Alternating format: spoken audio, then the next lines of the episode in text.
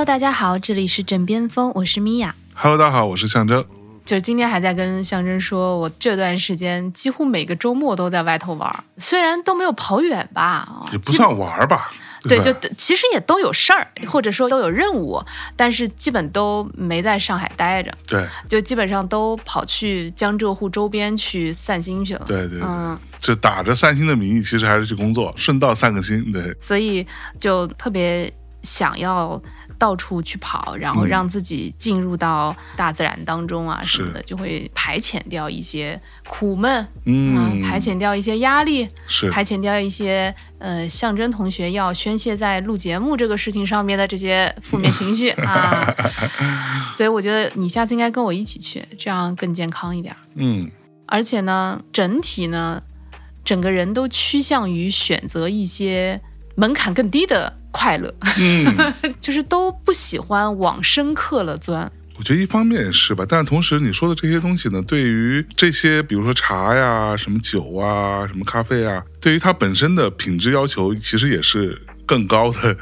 你懂我意思吧？嗯就是你如果能够非常快速的就能够去从当中获得一些快乐，然后它的呃所谓进入门槛没有那么高，像我自然就不太行，但是咪姐是吃过见过的对吧？那这怎么还捧杀了呢？就这东西到底行不行？它没有那么复杂的一个对于你的冲泡啊，或者这些手法没有那么讲究，东西行不行就更加看它本来的品质了。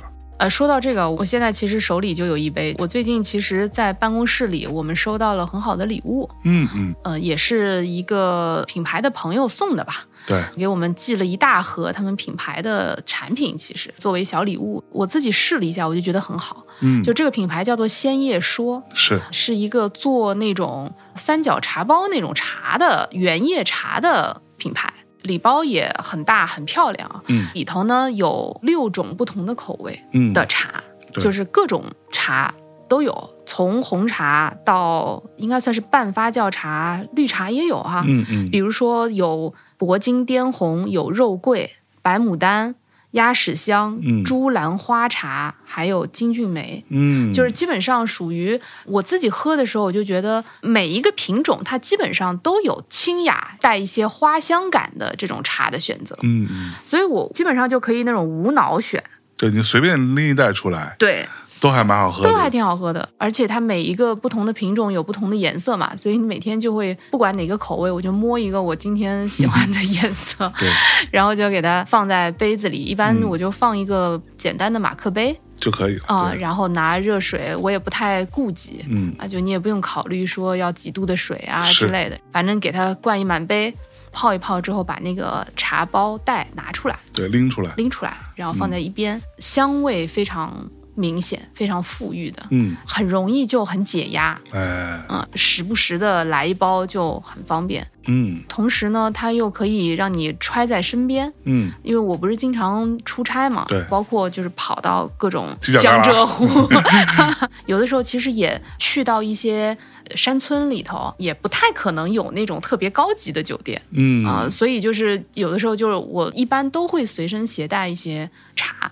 现在我觉得一些新的、年轻的这些茶的品牌，它会注意到这种啊、方便携带啊，更适合，比如说像这种茶包袋，哪怕无论你是在出差，或者说比如你去露营，或者你在火车上，嗯，就嗯其实你就只能有一杯热水的这种情况下，是。它都是可以很轻松的让你喝到一杯好茶的，没错，你就会很容易放松，就觉得很好。因为我们在北京办公室也有给我们寄嘛，哦，是吧？对，然后基本上最后我就霸占了吧，算是，因为我是一个喝水量还蛮大的人，哦，这点你跟我不同，我就我就每天坐在那，我就会动不动感觉就就口很渴，就要喝点啥，然后要么就喝咖啡啊，要么就什么这那的。然后自从有了这个之后，很长一段时间吧，就是因为他给我们寄的那个品尝版好像稍微多了几袋儿。那个、对，它有另外的小包装，好像是，嗯，所以我基本上可以做到每一天，我就差不多中午到办公室吧，然后到晚上八九点、十点左右，差不多我觉得可以供我一天的量，就那一包，哦你是可以一直泡的。哦，然后我在喝完第一道、第二道之后，我觉得就有点奇怪嘛。然后等到我当天晚上喝完之后，我其实是默默的拿个小剪刀把那个茶包给它剪开了。你怎么这么有动手能力呢？我就看看我里边的怎么回事，结果发现它里边的那个叶片还是蛮大的，嗯，就你可以看得出来，它就是用的是很好的茶叶，不是我们平时就是你知道那种啥也不懂的那种傻老外喝的那种袋儿泡茶，就是那种就它里面都是一些茶渣子嘛。嗯对吧？然后这个其实就真的是非常漂亮的一个个叶片，因为我自己平时在家里，我们也以前也会喝茶嘛，嗯我们也有很复杂的茶道的流程，啊，象征还有这手艺，嗯，对，经常泡一壶茶的时候，就是我们俩很难得的对，分享的时光啊。是。然后刚刚米娅说的那个比较方便携带，我觉得也是一个挺好的事儿。我觉得真的给大家推荐哈，就它那个有一个非常漂亮的绿色的一个小袋子，嗯啊，它长得像一个比较缩小版的洗漱包吧，它是一个小方的一个绿色的小包，嗯，它的茶都放到里头，你就可以带着。那第一天来之后，上海办公室这边的小伙伴们不就说，哎，这包能给我吗？他们就对对对抢，，已经抢走了已，经抢走了。已经抢走了。对、嗯你刚刚说到说那个茶叶的这个完整啊，我觉得这个还是蛮关键的。嗯的确，就是有一些的那些茶包，以前我也不是特别喜欢喝，或者就感觉就特凑合，嗯然后它那个涩味和苦味就出来特别重。嗯，那个可能就是因为它都是以碎末子为主。后来我也问了一下，因为这个朋友是就是我们办公室的其中一个朋友嘛，嗯那么我也跟他打听了一下，的确如你所说，这个鲜叶说的品牌呢，它是这个茶呀是由百分之百的纯原叶茶来制作的，嗯那么所以它是零香精、零添加的。哎，这么说，有的时候是会喝到一些茶，它的嗯香味是比较不自然的。对，就哇，这个香味怎么这么强，对吧？尤其是一些花茶类的，嗯就会很明显。嗯嗯，因为我有的时候是跟你录节目的时候就会跑来喝嘛，嗯那但是我有的时候也会看到其他的小伙伴。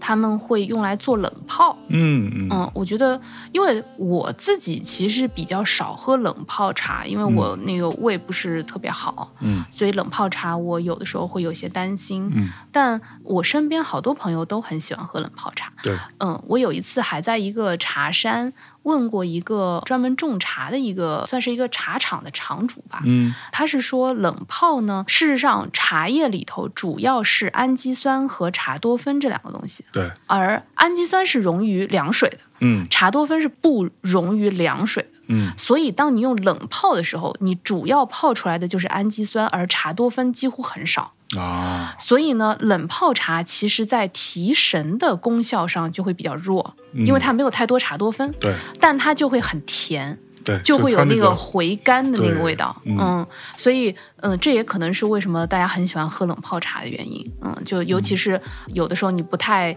适应那种茶味很重的话，嗯嗯，像这种带泡的茶就很适合做冷泡。嗯嗯，你就丢进去就行了。嗯嗯，而且冷泡肯定也更方便一些嘛。我们前面其实正好也说到说，这个茶叶很适合带到一些，比如说你去露营啊，或者去做一些户外运动什么的。先也说这个品牌其实也不单单是想成为一个茶叶品牌，而是想要主张一种。积极的全新的生活方式，嗯然后让大家可以建立起更加乐观啊、更加健康的这种生活态度。嗯呃，同时也更主张要去分享。嗯那么说到分享的话，这一次我们其实也为大家争取到了专属的这个礼包哎啊、因为我们自己觉得挺好的嘛，就也希望能够把这样子的好东西能够分享给大家。是我们这次争取到的一共有两款，一款的价格是十九块九，也就不到二十块钱，然后但是可以换购总价值为八十一元的专属礼包。哦不到四分之一的价格，嗯这个礼包里头包含六包价值四十二块钱的奇遇系列袋泡茶和三十九块钱的绿色编织袋，就是你刚刚说那个小小袋袋。啊，嗯，大家抢着要的呀，对，嗯这个奇遇系列袋泡茶就包含了我刚刚所说的那六种都有。嗯，哦，所以好便宜哦，它这个对呀、嗯就不到四分之一，这个也是哦我们去争取来的嘛。是啊、我再报一遍这六款茶，我相信肯定就是总有一款适合你啊。嗯呃，铂金滇红、肉桂、白牡丹、鸭屎香、珠兰花茶金骏眉。嗯，嗯，还有第二种套餐，嗯，第二个套餐是七十九块钱，哦，七十九块钱呢可以换购总价值两百一十七元的专属礼包哎。呦，这个礼包当中会包含七十九元的这个奇遇组合，也就是比刚刚那个袋泡茶要更多一些。就是刚刚那个是六包嘛，这个要量再更大一些。同时还有一个九十九块钱的搪瓷杯，然后同时还有你刚刚说那个三十九块钱的小编指导。搪瓷杯怎么不给我们？搪瓷 我要要，呃后羿 真失礼，真失礼真失礼。就是，所以基本上，呃，我会觉得呢，这个十九块九的这个版本，其实就很适合于，比如说你就更喜欢喝茶的类型的朋友。但是你有一个这是个尝鲜包吧？对对对，比较像尝鲜包，可以都试一试。同时，这个编织袋也方便你收纳和带出去。是，但是这个七十九元的版本呢，可能你就一套就齐全了，对吧？嗯你杯子也有了，对，茶呢也比较充裕。没错，嗯，那如果你要去出差，时间比较长，嗯。那么这个版本其实还挺合适的。其实你就想嘛，就像我刚刚说的，你如果就坐那儿喝，你不可能一杯接一杯吧，中间总要缓一缓的嘛。是的，你坐那儿喝，你这一袋儿差不多一整个下午加傍晚，这都是够的。那你再往后，你可能你就算你每天来一包，六包，你可以喝六天来，嗯，对吧？这蛮值的。对，而且这个比如说类似于像，尤其是这个七十九元装的，因为它的茶包数量更大，所以就蛮适合一群人一起出门。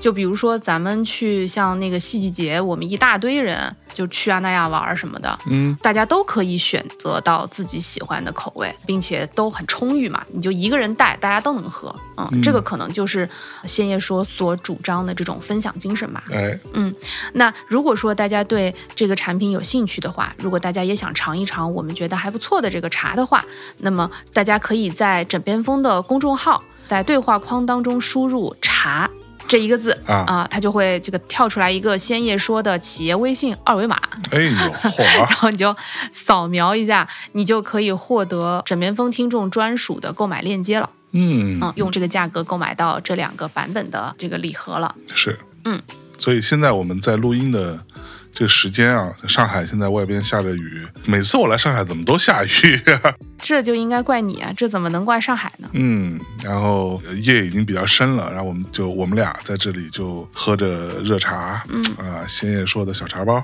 咱们就录了这期节目，对吧？嗯，那咱们今天聊点啥呀？其实上礼拜我们不就打算聊一个话题，但是后来因为互相抬杠没聊好嘛，嗯，那话题就叫做恋爱脑。对，这样的话题，我们上周是为什么会抬起杠来呢？就这难道不应该是一个合家欢、合家欢节目合家欢节目吗？嗯，就简单说一下吧。恋爱脑这个话题其实是从哪来的呢？之前那个有一个女主播，你们听到这期节目的时候，在上一周大内的周日的节目当中，我们也聊了这个事，但那趴就没有太多聊，因为到最后面了。其实就是一个周淑怡老师最近的一个事儿，呃，然后她被曝跟某劣迹艺人一个这个 rapper 啊谈恋爱了，然后他被拍到，完了他在有一次直播当中就有怼水友吧，就是怼他的观众，意思就是说，那我这么大人了，我还不能跟人谈恋爱啦，啊，这事儿你们怎么，反正大概就这意思吧。所以这个事情就被很多人称为他是恋爱脑。当然，上周我们那个时候录的时候呢，他是发生了怼听众这件事情，所以很多人说他是恋爱脑。大家觉得哇，这个是吧？不愧是周姐是吧？虽然有很多大粉因为这个事情就纷纷的掉牌子、摘粉丝牌了，所谓的榜一大哥连夜跑路什么的，但是你还挺为你的爱情轰轰烈烈的感觉。但是我们没录成之后，隔了也就两天吧，他又直播了，直播呢跟大家道歉了。啊，就说我非常的冲动啊，非常的愚蠢啊，大概这是他自己的话啊，就是我虽然心里边知道啊，这个大家都是为我好，但是呢，我当时就是比较上头，然后就怎么怎么着了啊，就是跟大家深刻的道歉，因为他那时候好像全网粉丝掉了两百万，对于他这个量级的一个所谓一线大网红啊来说，其实还是蛮严重的一个事情。所以他多少粉儿？他全网有250万有一千多万的粉儿，哦，那哎呀，五分之一嘛，再涨回来。不是这个事情是不能这样看的，因为哦你说白了，一千多万粉到底有，就是你知道这些直播平台的数据。啊，我懂了，就是长出来的粉不一定是真的，但掉掉的一定是真的肯定呀。是真的，对吧？或者说 掉的大部分都是真的，啊就这事情其实触及到的利益还蛮大的。然后就是有很多人就开始就怎么说呢？我觉得，哎呀，水友们真的也是开嘲讽开的有点狠，就是在他道歉之前，就有人已经写了，说我能猜到他肯定会怎么怎么样。然后结果还真的就是这样这样这样，他说了跟大家道歉，然后他很幼稚很愚蠢，然后伤了大家的心，知道大家都是为我好，然后他最后宣布说我现在是单身状态啊，哦，啊，然后就，就但是这个，我就看到又有很多人说，那操你如果说当时就特别刚，你就说我知道错了，但是我不改，然后对吧？那可能大家还敬你是条汉子，但是结果你这个最后肯定是怂了，然后就宣布跟那个谁就算是分了，甭管真的假的哈，但是他这个公开场合说的是单身状态了，那也好像不是很像样的样子。所以我们本来的那个谈话的这个话题的那个切入是从周姐这儿开始的。哦，我我想起来为什么上周就很不高兴，嗯，因为我并不想聊周姐的事，就是因为恋爱脑这个话题其实并不是因为从周淑怡这儿来的吧？嗯，周淑怡并不是第一个被称为恋爱脑的人，有很多。我只是就是这个话题之所以被提出来之后，我觉得哦，可能也可以聊聊吧。就它算是一个蛮普遍的，在情感当中会被提及的一个话题，嗯所以我并不想要针对周淑怡恋爱这件事以及她怂或不怂这件事，我觉得与我无瓜。然后咱们俩这不就是掰扯起来了吗？嗯，那你怎么看呢？硬切。没有，我觉得就是我们刚刚就是来录音室的路上啊，在车上我还琢磨了一下，我首先想到一个有趣的点啊，就是没有人自称自己是恋爱脑的吧？基本上没有。呃，其实还挺经常的。不不不不，我的感觉是基本上不存在有人说我是个恋爱脑。恋爱脑这三个字所出现的那个场景，大多数是别人对他的评价，或者更多的是他的朋友对他的评价，嗯，说这家伙是个恋爱脑。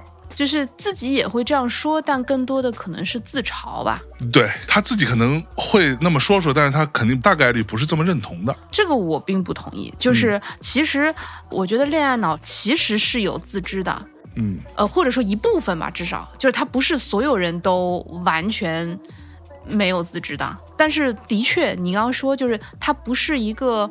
嗯，你会拿来用作自我介绍的一个东西，对吧？当然它不是一个你会堂而皇之的，就是这样端出来的东西。就是当你自己说的时候呢，可能是在某一些语境之下，你作为自嘲嗯，来讲的。就说我是个恋爱脑，跟我其实挺缺心眼儿什么之类的，嗯其实是类似的逻辑。他并不真的说我就是缺心眼儿，对吧？他不会有人这么从打心底里认为自己是这样的人。但是他把这个当做某一个标签儿，或者说别人经常会这么说我，那我就这么说说吧，这么一个态度。所以为什么会出现这种状况，都是别人说他恋爱脑，或者我们可以甚至深究一下“恋爱脑”这个词最初出现的时候，就是别人说评价另外一个人，嗯说这个人就是个恋爱脑。恋爱脑为什么会是这样的一种出处呢？我觉得是一个很有趣的事情，更多时候是一个第三方的一个观察，或者说旁人的观察，或者说是跟你比较亲近的旁人的观察。嗯那这个当中或多或少包含了某一些不满，它有一些 judge 的成分在里面的。嗯对吧？那为什么会有这种情况呢？我觉得更多的时候是我们可以举一个特别典型的，或者说大家或多或少，无论是自己遇到过，还是说听说过的案例。举个例子哈，比如说我有一个朋友，我们就不管是男是女哈，我觉得男女都有这样的问题。比如说我一个朋友，他交了一个女朋友，举个例子，然后就是我们本来在一起玩的时候玩的挺好的，但是他交了女朋友之后呢，他就不怎么跟我们一起出来玩了。然后我们就说，他说你干嘛呀？你是吧？这个怎么怎么回事？然后他说啊，不行，我今天回去陪女朋友什么之类的。然后我们说那好吧，那也不是不能理解，你就去呗。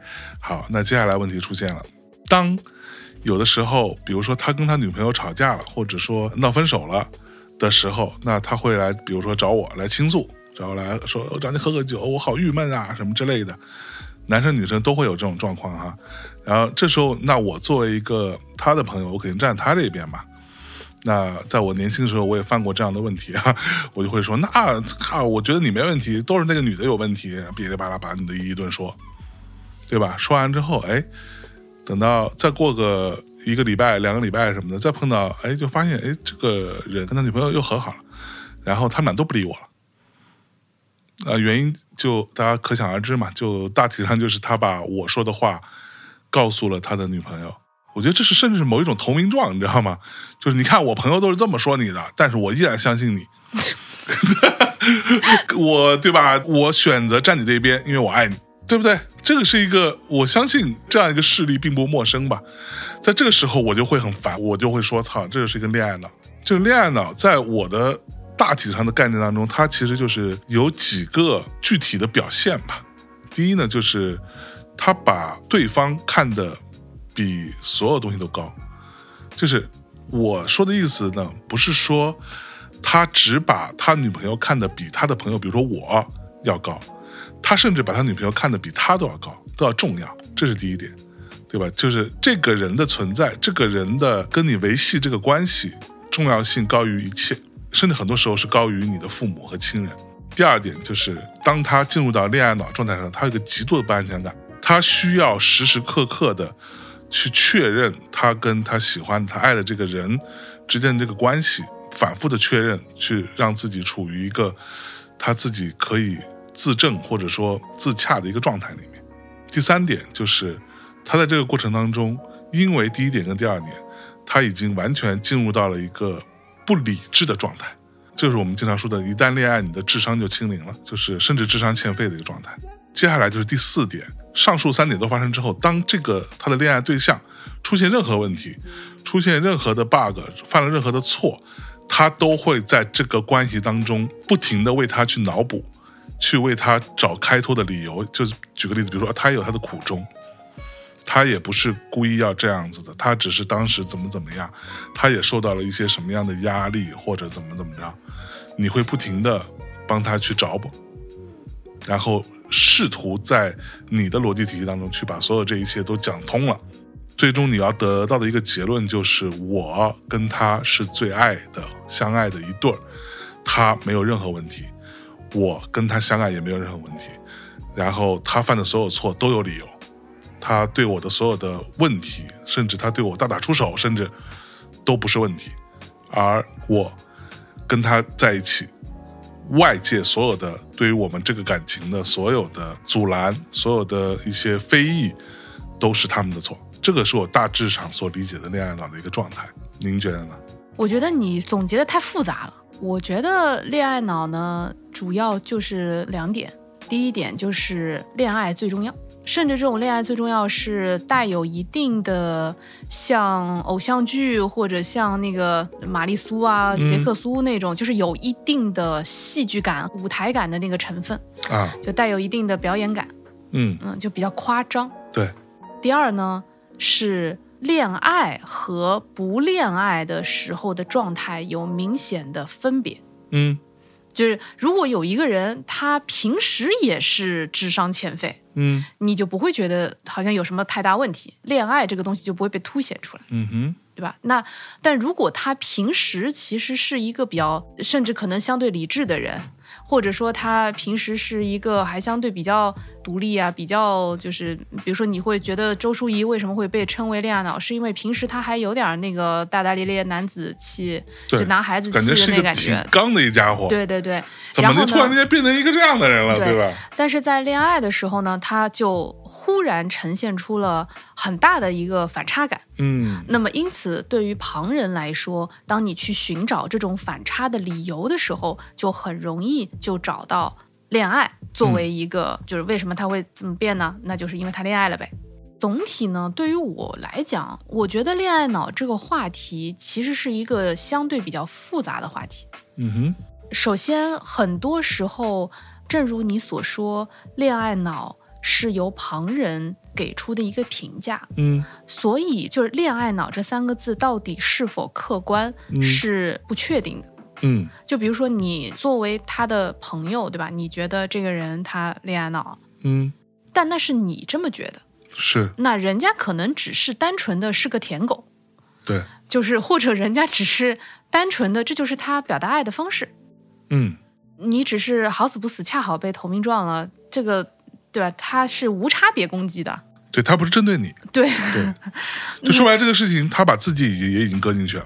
从一定程度上来说呢，我其实不太喜欢“恋爱脑”这个说法。嗯我很愿意所有人都享受爱情，嗯不管这个爱情长还是短，嗯深刻还是肤浅，我觉得你都应该投入。嗯站在我的角度啊，嗯所以其实对我来讲呢，相比于恋爱脑，我觉得在感情里可以极其理智的人，反而让我更加不解。啊，就是恋爱脑，我没有太不解，我觉得你就是 you jump I jump 了呗，就是是很 容易理解，就是他的那个行为逻就是但理，解不代表认同。其实没有太多的不认同。哎，我觉得感情是一个很特别的东西。一方面呢，你的确是要将心比心的，但另一个角度来说呢，你要是不付出真心，你也是不太可能换到真心的。那所以，我其实是比较愿意去鼓励，嗯，所有人更加勇敢的去 jump 的，因为你也不会怎么样嘛。当然，这个前提是你要把一些底线守住啊，比如说这个你别就是小心杀猪盘呀，就是一些人身安全呀、各方面啊这些东西你还是要当心的。但是我觉得这个就很难了。为什么呢？实话说啊，我觉得所谓杀猪盘或者说这种电信诈骗，大体上所、呃、圈定的那个人群就是这个人群。不不不，你你理解错我的意思了。我不是说你要有一双慧眼，能够识别出这是杀猪盘，这个对所有人都很难的。真心的，人家是专业的，人家二十四小时就在研究怎么骗你，我觉得是蛮难躲过的。但是我的意思是，当你发现这是杀猪盘的时候，那你要呃尽可能及早的脱身，对吧？就很难吧？这个逻辑我是不认可。嗯，你发现他是杀猪盘的时候，就证明了你已经脱身了，哦，对啊，对啊，就对啊但是你可能已经被骗了，但是对你已就经被骗了。我的问题是说，很多时候为什么会有人说他恋爱脑，就是因为当我们往最极端的推，就是他是杀猪盘的情况下，那他就是为了骗你嘛。对那在这种情况下，你周围的朋友可能会不停的提醒你说，我觉得这个男人有问题，或者这个女人有问题，对吧？那你不要跟他再搞了，他就是在骗你的。然后，但是恋爱脑的做法就是我不管，就像我刚刚说的，我就是拼命的给他找理由，我无论是脑补我还是帮他去开脱，然后就试图去维系我跟他之间这个关系。我觉得，嗯，首先呢，如果你作为一个朋友，你有确实的能够证明这是杀猪盘的证据，嗯。那么你一定要跟你的朋友讲，嗯。并且你一定要呃帮助他，不论他是不是处于恋爱脑的状态，然后你要把这个证据告诉他。嗯那如果你只是自己不喜欢他找的那个男朋友或者女朋友，你只是直觉上觉得他有问题，即便他最后被证明这的确是杀猪盘，嗯你也不能把它当做一个 I told you 的事情，你知道吧？就是因为你的确你没有证据，你只是一个直觉。那他更倾向于去相信他当时喜欢的那个人是无可厚非的。且他甚至可以为了去相信他，跟你翻脸。咱们先把这个话题留在相对比较正常的范畴之内，啊就是我们先不涉及这些恶性暴力，对吧？对就比如说，也有人就是疯狂家暴，但是另外一方就是依然爱他，对吧？是就是这些这个其实也并不罕见。呃，对，就是恶性事件，咱们就先不往恶性事件上面推。比如说，举个例子，那可能涉及到一方其实出轨，对吧？嗯，那么可能朋友们都觉得这个男的不行，或者这个女的不行，我都已经看见了，他跟一个男的走在一起了，或者他跟一个女的搂搂抱抱了搂搂抱抱了，然后他们俩手拉手了，逛商场，我都看见了，然后你还不听啊？对，那你就要拍下来呀、对 朋友的要求也太高了。不是，因为有很多事情哦，你后头去想想呢，就比如说像咱俩之间，嗯，我认识你时间非常非常短，对吧？对然后咱俩就结婚了，你说有没有一定的几率，你其实是个坏人呢？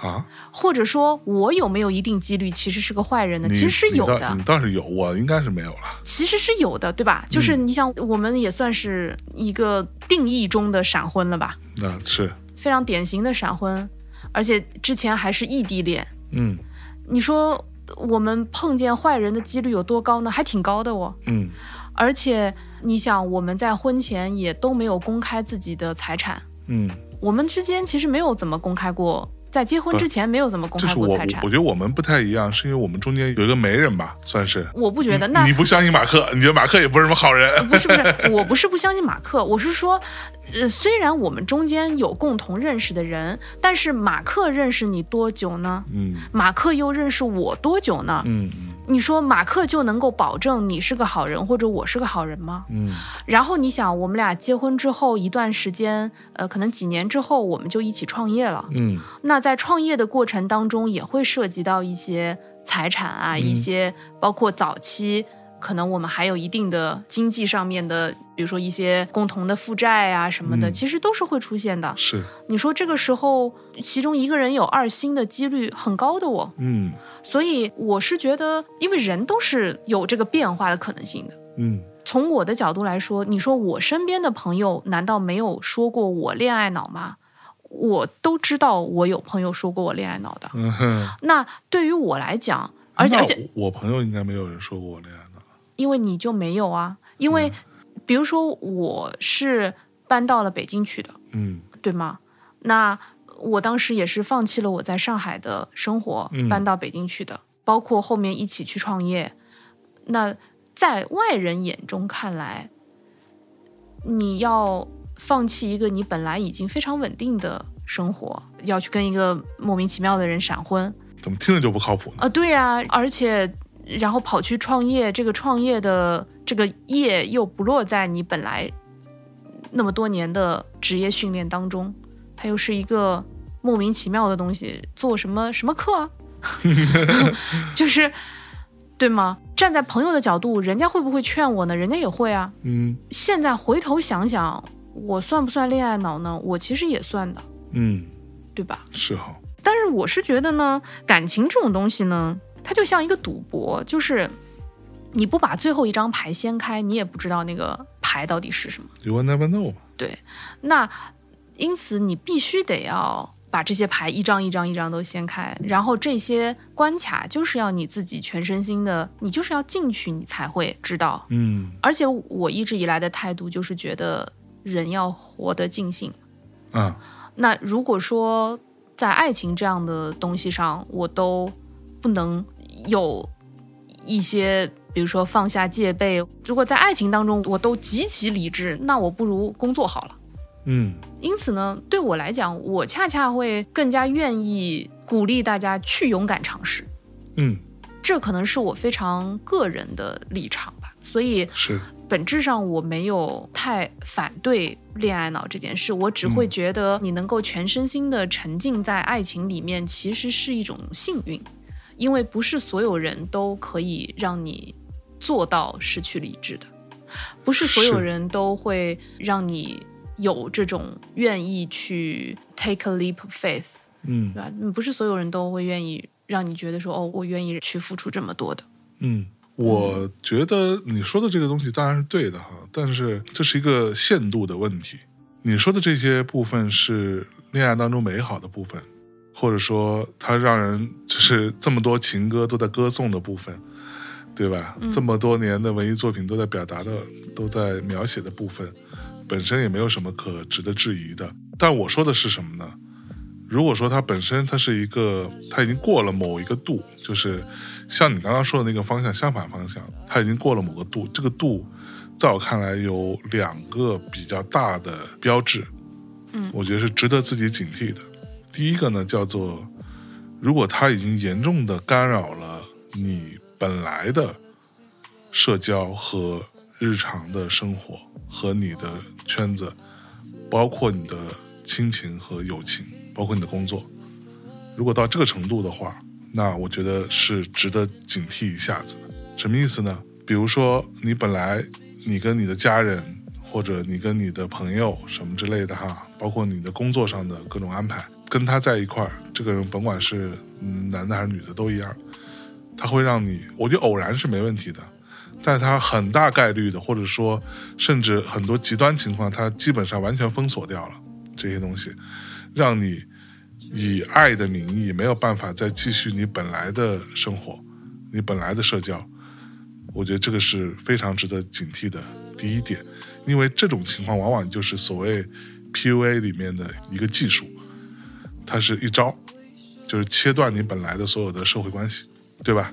就让你把所有精力，它是怎么切断的呢？它就是让你产生莫名其妙的愧疚感，或者说就是呃，让你觉得你所爱的这个人他有各种各样的不满足，所以你需要去用更多的精力去面对他，去甚至去讨好他，去维系你们之间的关系。这个是第一点。然后第二点，在我看来更加致命和关键就是，你如果发现你跟他在一起，你觉得自己才会开心，你才会有意义，而你如果你发现你自己是一个毫无价值的人，就很多时候我听到过的版本啊，听到过的故事当中是有这种说法，就是如果没有他，那我就是个垃圾，我就是对吧，piece of shit，我就是不应该存在的，我没有任何价值。如果到这个程度的话，我觉得也是值得警醒的。这是第一点，我说的是一个外在关系；第二点是你自己、你自身的价值、你自身的快乐、你的幸福，甚至你自己的一个小小的天地、你自己的一个小小的领域，这些东西完全都在他面前变得毫无重要的时候，在我看来，这也是一个值得警醒的东西。我为什么对这个事情会比较的在意，或者说甚至比较严苛一点？我觉得 PUA 这个技术，我们之前是早年间我们应该聊过哈，嗯呃，它有一些基本的手法。这个手法其实说白了，到最后就是把你培养成一个恋爱脑，就我们打引号的极端恋爱脑啊，就是把你往这个方向去推的。推到那个部分的时候，你已经没有任何回头路了。如果你的人生的所有的意义、所有的价值都寄托在另外一个人身上，这个人对于你有绝对的掌控权，有绝对的主导权，对吧？的时候，在我看来，这个是非常危险的事情。嗯而且我再说的这个残酷一点，这个关系百分之九十九点九是会以失败告终的，因为你们之间不平衡。这个问题其实之前也有人在我的嗯微博给我留过私信，嗯嗯，就是关于在感情中是否要讨好对方这件事。嗯当然，他也提到过，呃，比如说啊，那这个是不是就是一种 PUA 啊之类的啊？嗯我觉得象征刚刚给到大家的建议还是比较中肯的。嗯，就如果当你发现这个事情已经非常非常极端了，对，一方面就是还是要有一定的这种自查，就是如果一旦发现非常极端的话，的确是要给自己敲一个警钟。对，但从另一个角度来说呢，就如果回答之前给我留过私信的那位朋友的问题，就是要不要在感情当中是不是要讨好对方，这是不是就是一种失去自我？嗯我觉得在 PUA 和讨好对方这个讨好的界限是什么呢？因为在感情里面，你要不要选择去讨好一下对方呢？我觉得是无可厚非的。当然，这种讨好以及失去自我，它会不会算失去自我呢？这个界限呢，放在哪里，在我看来比较好呢？就是当这个讨好是在你个人认定的一种调情范围内，啊，也就是说，它不是一种对于自信心或者就你自己要非常勉强，然后要失去自我，要降低自我、自我贬低的去讨好对方。嗯就当你有不爽的时候，这个就会有问题。是，但是呢，如果你今天哎心情很好，对吧？当你讨好对方的时候，对方也会展现出很快乐，或者他也会讨好回来，对吧？这属于两个人的一种情趣。情趣啊两情相悦嘛，对，就是当它落在情趣范畴之内，那样的程度的讨好，我觉得是很快乐也很健康的。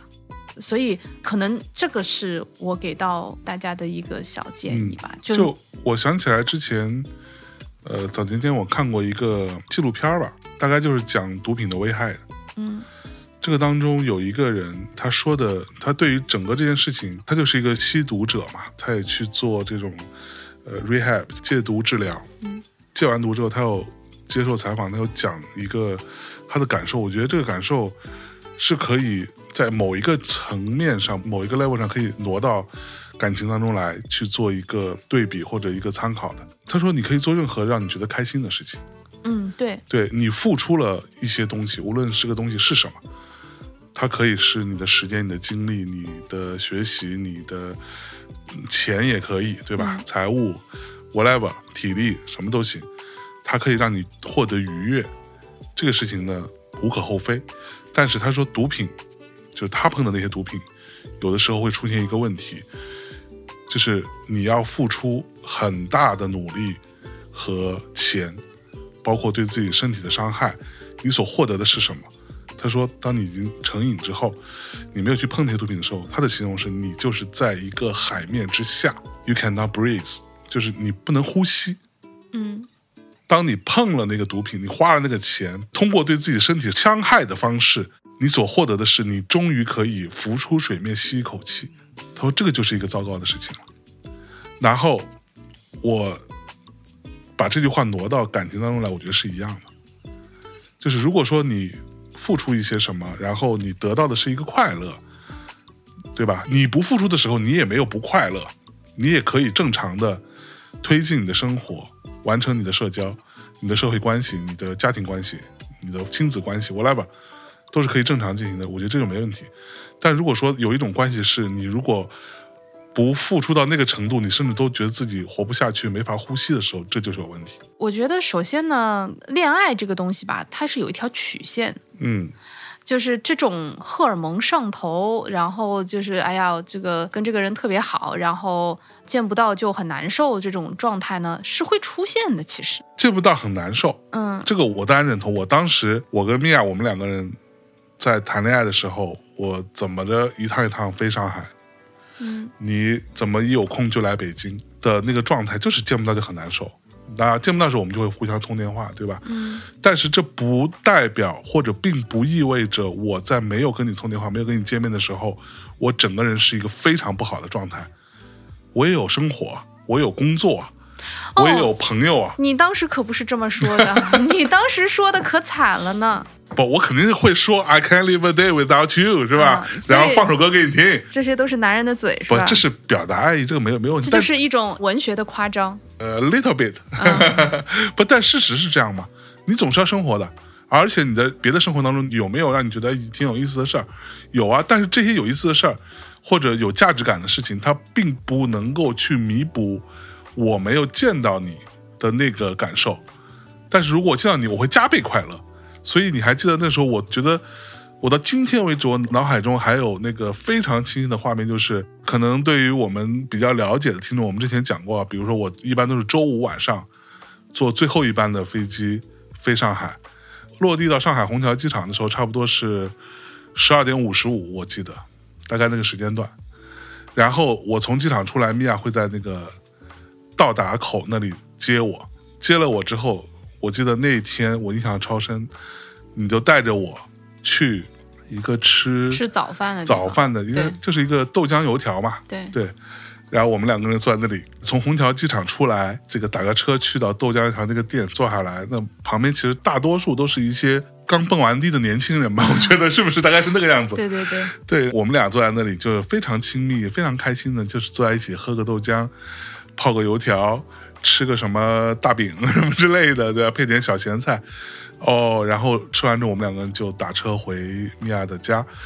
整个那个过程在我看来是非常非常幸福和快乐的事情，但是这个是加倍幸福和加倍快乐，不意味着说我在没有跟你见面的时候，我的幸福感是零，这个不是的。我能理解你说的，我就是想说呢，在一个比较短时间之内，在热恋的状态下，你的确会比较剧烈的感受到这个人在和不在的这种状态。嗯我明白你刚刚的意思，就是说，事实上，我觉得把感情和毒品相比较，还是稍微这个 harsh 了一点。嗯，是因为真正如毒品一样刺激的爱情，其实也没有那么多，就是 基本上也碰不到。对，就大多数就是像那种什么什么紫薇那种，就是很少的，就 一个残破的我，对。如何拯救一个残破的你？就很少的，然后像什么要跳白渡桥的，这很少的，嗯，对吧？像那个什么依萍，很少的。然后像马老师要在雨里啊，那很少的。所以大多数的情况下呢，这个爱情它会给你带来很多的快乐，但是这个快乐其实的确正如你所说，是建立在一个正常的你的工作和生活的基础之上，它是一个比较锦上添花的东西。是或者说它在短时间之内，可能你会觉得说，哎呀，这工作也嗯不能集中注意力啊，啊对吧？这种作业做不进去啊，啊，这个很常见嘛。这个呃，走到哪儿都想瞄一瞄他的身影啊，啊，这个太常见了，对吧？你就觉得哎呀，这个每天上蹿下跳的，嗯、小鹿乱撞的，这个短时间之内是会有的，呃，但是它不会成为你长时间的一个常态。嗯，而且这个更多的是你自己主动自发所选择的，而不是对方用一些方式来迫使你这样认为。啊，就如果对方把必须这样做来施加给你的时候，当做一个条件对，那可能就会出现一些问题。是嗯，但是我想说的是说，你刚刚所描述的很多，当然我们也希望大家都可以在相对安全的范畴之内去享受爱情嘛。嗯嗯嗯，那你觉得恋爱脑是怎么出现的呢？就比如说，为什么会有的人他可能在恋爱当中就会有这么强烈的付出感，或者很多时候会像一个这种救赎感一样的，就是把自己的心都恨不得垫在别人的脚下。我觉得很大的原因是他没有自我，嗯就是他的自我或者是他自己的那个世界，甚至并不存在，或者说是完全虚妄的一个状态。就是他其实是透过了恋爱关系，迅速的在这个当中，他找到了自己的价值感，找到了自己的意义，所以他才会奋不顾身的。我觉得这个每个人都这样哈，就是你如果说你碰到这种状况，我说的极端一点啊，就是我们会看到有一些这种案例，其实很多时候他的这个当事人是从小并没有太多社会的阅历，或者说甚至是被家人宠得非常离谱的状态，就是他自己的世界并没有建立起来，所以当他遇到一些第三方一个旁人，说的难听点就是给予了你爱情这件事情，同时也给予了你你存在的价值跟意义的时候，你就会觉得这就是你最重要的那个救命稻草。哇，原来我是这么被人需要的，我是这么被人爱着的，就甜言蜜语嘛。我是这么在恋爱当中的我，真的这么好吗？的时候，因为所有的恋爱脑最开始在我看来会被甜言蜜语所吸引和裹挟的部分，那之后你把这个东西当做一个巨大的，就像一片汪洋大海上的一个小木舟，尽管你知道这个小木舟它并不安全，或者你的潜意识觉得这个小木舟摇摇晃晃，或者它有没有在漏水，你都在怀疑。但是你这时候只有这个小木舟，所以在我看来，恋爱脑存在的那个基础是这个。嗯，我认同一部分吧。嗯我觉得爱情这个东西呢，其实自古以来都是被渲染的非常多，甚至比较离谱的一个东西。嗯就你不太会像渲染爱情那样去渲染亲情或者友情。嗯爱情被加诸了非常多的奇幻色彩，就你不论是在千万人之中找到那个 the one。对，right，或者就是在什么什么，Mr. Right 啦。对，然后佛前怎么着的，就一回头，反正就是它有非常多的奇幻色彩。您当时不也佛前一回头就发现了我吗？我倒也不是这样发现的你吧，就你你很少看到，比如说当大家去形容亲情的时候，它往往是比较朴素，甚至带着一些悲情色彩。嗯嗯然后当你去形容友情的时候，它好像又没有那么深刻，它好像又缺乏一些深刻。就你会觉得啊，友情就是你想象到的，大家就是非常快快乐乐的，对吧？然后顶多就是一种共同克服困难啊，共同前进啊这种感觉。或者更多只是共同陪伴。对，共同陪伴，然后大家更多的大家在渲染的，其实更接近一种玩伴式的关系啊。那么，所以爱情可能它的确非常容易让人误以为它就是所有情感当中最重要或者最了不起的一个最高级的。对，那尤其是我觉得很多时候，当你意识到你的亲情，比如说你的原生家庭是不可以选择的嘛，嗯，同时可能因为一些你的呃从小到大的长大的这个经历，尤其如果你又没有特别多的很亲近的好朋友的时候，嗯。你的确会觉得这个世界上我还是我特别特别需要一个人懂我，是，就是这种无法被懂得的这种孤独感，我觉得是很容易在爱情当中变成一个催化剂。对，嗯，还有一种可能性就是 ego，啊，就是比如说你肯定也听过，就比如说比较圣母啊，或者比较白莲花这种。嗯你刚一边在说的时候，我就一边在想象我为什么可以愿意去做这么多付出。我觉得可能有一定的 ego 的成分。我觉得说，哎呀，这个看起来不怎么地的浪子是吧？不怎么地是怎么回事？不是很优秀吗？优秀吗？啊，你可能已经不记得十年前自己的样子了。我挺优秀的。你那时候真的是简直了，嗯，就太不好了。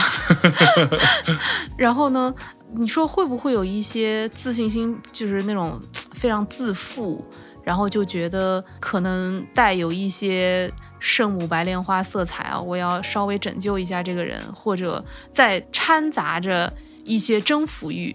哟，一匹野马呗？你的意思是？嗯，我觉得是比较有的。嗯所以很多时候，我刚刚前面也讲说，这种在日常生活和在恋爱当中的这种反差感，其实也来源于这里。因为有很多大家所认知的恋爱脑，它其实可能恰恰是在工作啊，或者在什么这些事情上很强的人，嗯就是他可能，嗯，比如说在学习就是是个学霸，或者说他在工作上非常厉害，那这些在日常生活当中比较强的部分，就会建立起他的很多的自信心。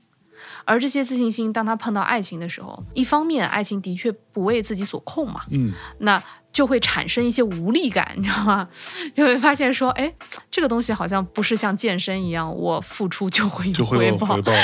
那与此同时，也会激发起比较强的这种征服欲和这种救赎感。所以有的时候你看到的恋爱脑，它往往恰恰是女强人，然后这种反差感就尤其剧烈。其实我倒是不这么觉得。哦，就我身边好多都是这种。我看法反而是说，是我觉得女强人是存在的，就是恋爱脑。为什么这个东西会比较容易被大家所认知呢？就是因为它有一个巨大的反差感，所以你会才会觉得哇，他怎么这样了？他竟然是个恋爱脑。而其实在我看来是，甭管你强不强，你都会有这种可能性。而对啊，对啊，当然，只是那些不太强的人，那他的反差感没有那么大，所以就不太容易被当做一个案例拿出来说而已。你懂我意思啊？嗯我觉得你跟我所看到的案例好像有点不太一样哎，就是因为我只能够从我自己的亲身经验和我身边的朋友嘛，所以我身边其实没有太多在恋爱脑上面真正出现的这些恶性事件。嗯基本上没有。但是会在感情里面，比如说，就像说这种有了男朋友就疏远朋友们呀，然后就是以男朋友为先呀，这些都是有的，而且也是很常见的。嗯就是你会觉得平时是个没恋爱的时候是一个特别独立女性的独立女性。嗯。其实我觉得这个东西是这样啊，就是我看到有一种说法说恋爱脑大多数是女性，其实我是不认同的。就是哦可能会说有很多女生，她在恋爱当中所呈现出来的那个状态更加投入吧。这个东西呢，我觉得是有可能的。那不投入怎么叫恋爱脑呢？不是我的意思说，就投入它不代表它一定是恋爱脑啊。哦，我想说的是，其实很多男生也一样，就是那你说沸羊羊是怎么来的？什么羊羊？沸羊羊沸羊羊是什么？就是所谓舔狗嘛。哦，舔狗是不是恋爱脑呢？舔狗也是恋爱脑。当然，你要是非要深究，我觉得可能会有些许细微的不同，但是在我看来，本质上就是一样的。但是舔狗难道就是男的吗？就是就一定是男的吗？呃，是，就是舔狗。我们今天在这个语境下讲的舔狗，大多数可能指男的居多。然后呢，恋爱脑可能听起来好像是女性居多。就我想说的是，在我看来，它并不是这样。嗯嗯嗯你懂吗？就是它都有这个部分的可能性。然而，为什么说在过往曾经在某一个时间段，比如说我们小的时候，或者说在我们青春期的时候，你会发现，比如说我周围的人，恋爱脑的女性会比较多。在我看来，是因为那个时候整个社会的一个规训是这样子的。嗯你嗯懂我意思吧？就是我觉得这个是一个非常残酷的事情，就是女生要怎么样呢？整个社会的规训对于女性来说，举个例子，可能都会有这样的说法啊：女生这一辈子最重要的事情，一定要有一个盛大的婚礼，嗯对吧？一定要有穿上洁白的婚纱的那一天。然后相比较而言，哪怕到今天，都会有这种类似的说法，叫做女生这一辈子最重要的事情是要嫁一个好人家。嗯对吧？就虽然说这种说法非常的不值一驳，是一个非常愚昧、跟封建、跟落后以及没有教养、没有文化的一个观点，但是到今天它依然存在。而对于男生的很多的时候的要求呢，可能是说，那你要有事业，所谓的你得成功，世俗意义上的成功。成功就是什么？就是你有社会地位，你赚到钱，你有财力，你有物力，对吧？你有社会地位，那这些东西一旦存在之后，你自然会，就你的婚姻问题或者你的伴侣恋爱的爱情这个部分的问题，就不再是一个那么大的问题。甚至在我们过往的这个以儒家文化为代表的这个传统当中，甚至会说这叫什么小情小爱嘛，对吧？这就是你没有家国情怀，什么之类的。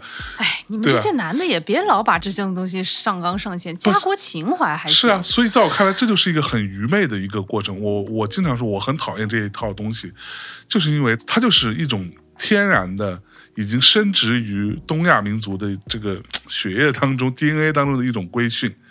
所以在那个时候，你会发现，女生对于恋爱这件事情，说实话，就是在过往那个年代看得更重一些。但是现在你会觉得，我为什么觉得不是这样的？就是因为女性意识的觉醒，女生，比如说米娅这样的家伙，她对吧？发现我这样的一个家伙之后，她的做法是驯服你。你驯服了吗？你驯服了吗？我我可驯服了，我现在，对吧？就是他有他自己的事业，他自己的追求，他甚至他有非常明确的对于他的人生的规划，而这个当中，他甚至对于爱情这件事情，只是他所谓的幸福人生的一个部分，而不再像以前那样觉得这就是全部了。所以，我觉得到今天这个状态下，你再去讲说恋爱脑大体上都是女性，是非常脑子不清楚的行为。那男生的恋爱脑和女生恋爱脑的表现是相似的吗？我觉得类似吧，但是我觉得男生的恋爱脑在这个当中，可能你说本质上相似，但是有一些差异性，就是男性会天然的用我去满足女生的物质上的需求去表达自己的爱意，哦，你懂我意思吧？就是就是所谓的舔狗的存在，就是也许我没有那么多钱，但是我能做到的事情就是我每天早上给你买早餐。啊，然后我到处去想办法打工，这那的攒钱，给你买个新手机，就是类似于这样的行为嘛。就是这个东西在我看来本身没有错，但是它如果超出了你本身的能力范围，你去做了一个把这个你的恋爱对象的物质需求完全的凌驾于你本身的生活之上，在我看来就是有问题的。嗯，我觉得男生，当然我我现在已经不再有那么多的这个男性的单身的朋友了，就是有很多 gay 的朋友呀，但我觉得其实我们的文化当中，我非常推荐男生们多学习一下应该怎么谈恋爱。嗯哼，我觉得这个部分的，就是男生该如何去恋爱，或者表达爱意，或者去传达自己的情感，以及这个分寸、尺度和形式啊、我觉得在我们的文化当中比较缺乏这样子的一些对传承。就是很多时候你会发现，男生，尤其是比较年轻的男性，他比较捉襟见肘。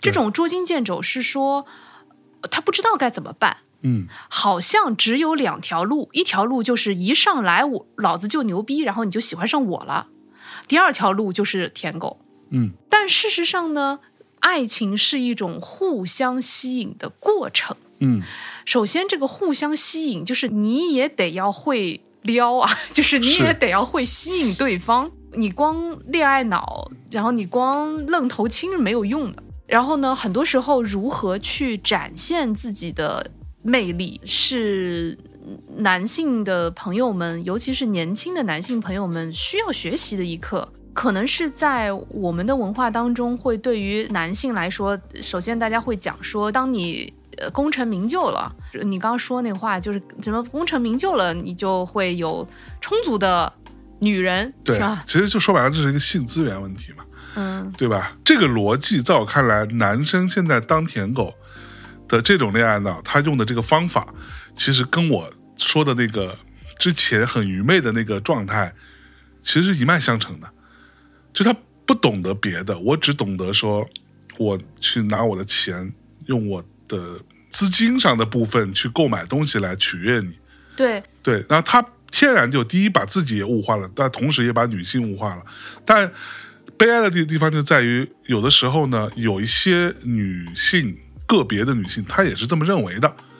她认为你啊，你你要追我嘛，那我就是要新手机，我就是要漂亮的小裙子，对吧？我就是要新的，对，那这就是他的这个恋爱的方式嘛。对就是这你喜欢上的女生，她就是喜欢这种这个类型的嘛。对那么，呃那如果是这样的话，你就要意识到你不占优势啊，朋友。对，你跟那些真的有钱的比起来，对吧？那你差远了。对，就是很多时候在男生的比较年轻的时候，你恰恰是你的资源，就是这些，比如说钱呀什么的，恰恰是你比较劣势的嗯，这个年纪对啊，不代表你今后不会有，但是你现在的确没有。对啊，那你应该展现更多的是你的青春和美貌啊，就是就是我我觉得这一点是我在我很年轻的时候百思不得其解。我就想说，哎呀，为什么我身边的男生们都不能好好锻炼一下身体啊，对吧？就是其实稍微捯饬捯饬都还挺好看的，但是为什么你在你应该展示？你的应该卖美貌的时候，你却没有展示你的美貌，然后你要去跟一些中年人比财力。这就是我说，这是一脉相承。就他的这个文化体系当中，他的底层是认为男生是不需要展示这个东西的，哦，但事实对吧？上，就是男生展示这个东西是一种丢人，这不是我观点啊，我觉得这是非常愚昧的。就是他们会认为男生是应该用财力，这个财力就背后隐含着的是我的能力、我的事业、我的社会地位去吸引女性，而不是用我姣好的、洗干净的脸、刮干净的胡子。没有洗干净的衬衫 衬洗干净的衬衫，以及我的和每天洗澡，对和呃出门至少洗个头，呃，把鼻毛刮干净之类的这种东西，他认为这是不重要的。对啊，但事实上就是我不知道有多少男生朋友们在听这个节目啊。但事实上，当你很美好的出现在这个世界上的时候，不仅仅是你追求的那个女生会觉得开心一点，其他女生也会觉得开心一点。对对对对 对，其实是在造福社会来的啊，是就是非常呃大力的鼓励所有的男生，无论在任何年纪的男生，嗯，都为世界献出一分美貌啊、这个世界将会变成美好的人间。是，呃，真的就是帅一点。好看一点，赏心悦目一点，或者至少整洁一点。不要赏心悦，不要不要自己降低这个标准，好吧？整洁是基础，好吗？嗯然后呢，就是让自己好看一点，其实是呃让所有人都开心一点。我不是很能理解这种好像似乎要让对方在你的邋遢的表象之下看到你雄厚的财力，对吧？干嘛一定要设置这个门槛呢？对你可以既有钱又美貌啊。其实一样的嘛，就是说实话，我觉得这个东西我们拉回来讲，对于恋爱脑这件事情，一个根本的那个点就是他自己的生活并不成立嘛。就是从邋遢的男生这个角度来看，他也是一样的，他自己的生活并不重要，他自己甚至都不觉得重要，他才会变成这个鸟样，所以他就觉得我需要搞定，我要去取悦，我要去追求，最终搞定我喜欢的这个女神，这件事情才会让我的生活有意义。然后他搞定的方法又恰巧是一个非常愚蠢的、非常糟糕的一个方法。就是我也不能说这是愚蠢或者糟糕，只是其实你还有很多其他的展现魅力的方式。但是我经常在比较年轻的男生的身上看到一种局促，这种局促就是女神当前，我诚惶诚恐，手足无措。对，对就在那里苍蝇搓手。对，然后怎么办呢？我只能女神要啥我给啥。其实你想想，为什么很多 rapper 都所谓的能够有还不错的感情，至少有一个他喜欢的女性的一个伴侣的存在，就是因为他就是哪怕你很多人可能，但我自己是不太同意这种以偏概全的，但是很多人会觉得 rapper 也没什么文化，也没读过什么书。但是有一点，就是他自己的生活，他虽然说有的时候是虚张声势吧，但他立住了，你懂我意思吗？他说话的方式、他的谈吐、他的穿着，他也很注重这些东西，包括他所谓的事业，他呃，哪怕是一个十八线的小 rapper，他也在做歌，也在找人去 feat 这个那哎，个的听，起来好积极。嗯对吧？其实就是这么个事儿。所以他在女生看来，你们看不上的那些所谓没文化的 rapper，就甚至比你更有吸引力，就是因为他自己的生活是有意义感。就真的有没有意义先放一边，他自己是有意义感的，他有价值感，而且很自信，你知道吗？嗯，对这个其实还挺重要的。当然也不排除有挺多姑娘就喜欢朴树那一挂的哈，但是就是比较丧丧丧丧的但朴树的前提是人家帅，啊，对对，所以就是才华你你总归是要占几样的，对不对？丧丧的，但是又帅又有才华，对对吧？然后就很容易让人产生这种哎呀爱怜感。是，但大多数情况下，其实至少对我来讲，我不太喜欢一个男生一直在那里抱怨。